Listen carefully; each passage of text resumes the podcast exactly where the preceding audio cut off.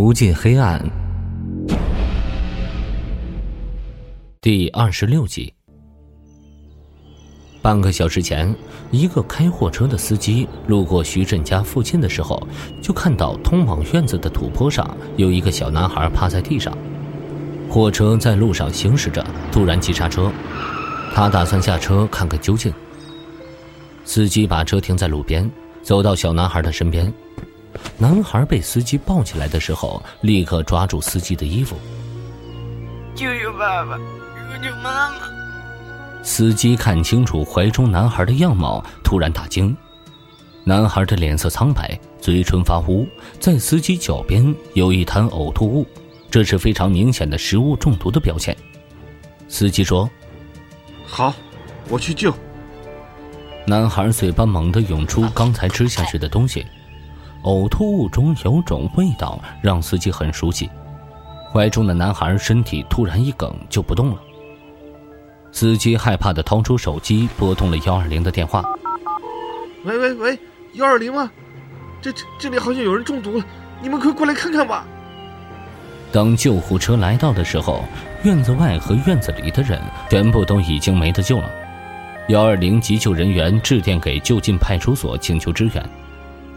张亮的轿车出现在徐振家的路边，这条路都快被堵死了，大货车、急救车还有警车全都堵在这条狭窄的小路上。一位警衔较高的民警走过来：“你来了，林所，这到底怎么回事啊？下午还好好的，怎么突然就死了？”刘明很不解：“有人害他们？”林所长看着忙碌的人群。这恐怕是一起自产自销的案子。四十分钟前，金堂县派出所接到报案，一家三口全部都疑似被人投毒。后来民警勘查现场，发现，在一家三口食用的晚饭熟食之中有农药味味道有点像乐果。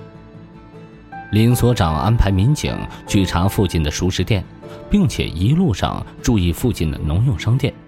最后反馈结果表示，男主人徐振在傍晚五点半的时候在集市上买了六十块钱的熟食。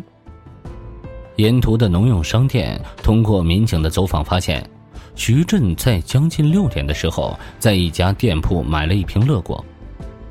民警在附近找到了丢弃的乐果包装瓶，通过指纹比对发现，乐果包装瓶上的指纹与徐振的指纹完全一致。林锁对徐振一家三口的死摸不着头脑，怎么他突然想去死呢？也许是生活所迫吧。刘明挠了挠脑袋，林锁看向刘明：“是不是你今天处理徐振的时候处置不当造成的？”聂哥，你干嘛去？啊？刘明连忙追上聂远：“为什么他会买农药自杀？”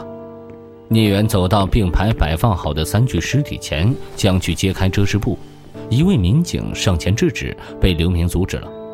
这位是镇省 X 市刑侦分队副队长，他来这儿是为了一起案子。哦，你是 X 市的刑侦分队副队长聂远吗？林所长走上前来，伸手与聂远相握。我听我们这的刑侦分队的朋友说，有个被 G 省公安厅方厅长安排的同事来我们县。没想到给我碰到了，聂远抽手，不管林所长僵在那里的表情，他蹲下身子揭开遮尸布，在一个多小时前还生龙活虎的三个人，如今一家四口可以在地下团圆了。聂远突然起身，漫无目的的奔跑着，刘明有些担心，就打算追过去。聂大哥，张亮制止住了刘明，小刘，你就不用追了，我开车在后面跟着。他要是跑累了，我就带他回 C 市。今天真是麻烦你了哈。刘明扯着嗓子喊道：“你和聂大哥说，钱等忙完了我就还回去。”张亮做了个 OK 的手势，他钻进自己的车，探出头跟上聂远。刘明身边的林所长有些狐疑的看着他：“什么钱啊？”刘明简单的把前后情况说明。林所长点头。去把钱找出来，还给他。半小时后，张亮伸长脖子看向聂远：“喂，你都跑了半个小时了，累了没有？累了就上车。聂远不理会张亮，一个劲儿的玩命狂奔，只是吐出一个字：“不累。”又过了半个小时，聂远坐在副驾驶喝着水。我是不是就不应该来赛事？我觉得自从来了之后，各种不顺心的事就全来了。是不是我在这里水土不服啊？张亮说：“我觉得你应该明天就回 L 市，你说怎么样？”我也打算回去了。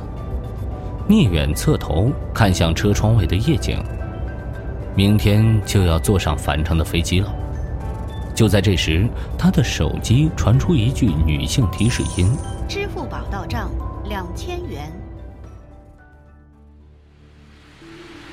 八月十七日一大早，两辆警车分别停在国贸大厦楼下和常青树小区内。已经下了两天雨。空气异常潮湿，没有停下来的意思。你好，我们是市刑侦支队的。唐浪把证件揣回兜中，拿出一个文件展示给前台看。这是我们的搜查证，麻烦你联系一下唐经理。前台表情变得很不自然，双手颤抖的拿起电话。喂，唐总，楼下有警察找你，还带来了搜查证。昨天下午，唐浪自己一个人把地下停车场监控录像看了一遍，可是他并没有发现可疑人员经过的画面，包括那名推垃圾桶的保洁，这就很奇怪了。保洁乘坐电梯从地下一层下去后，怎么就在这一段距离的监控中消失不见了？原因很简单。之所以监控没有捕捉到保洁的身影，是因为他在故意躲避监控，所以监控才没有拍摄到他的身影。当晚，李安就申请了搜查证，安排唐浪第二天去国贸大厦地下车库进行搜查。哟，唐副队长，咱们又见面了。唐国强没有昨天那么紧张。唐浪再次递上搜查证。我们昨天看了监控，发现有些地方有问题，我们需要去地下停车场看一下。这是我们的搜查证。唐国强接过搜查证看了眼，笑着说道：“其实吧，搜查证给不给我看都无所谓了，你们想怎么搜都可以，只要不去打扰别人就行。”唐浪再次说明来意：“我们去地下停车场，请便。”你带着警察同志去地下停车场看看。唐国强指着一名保安：“好的，唐总。”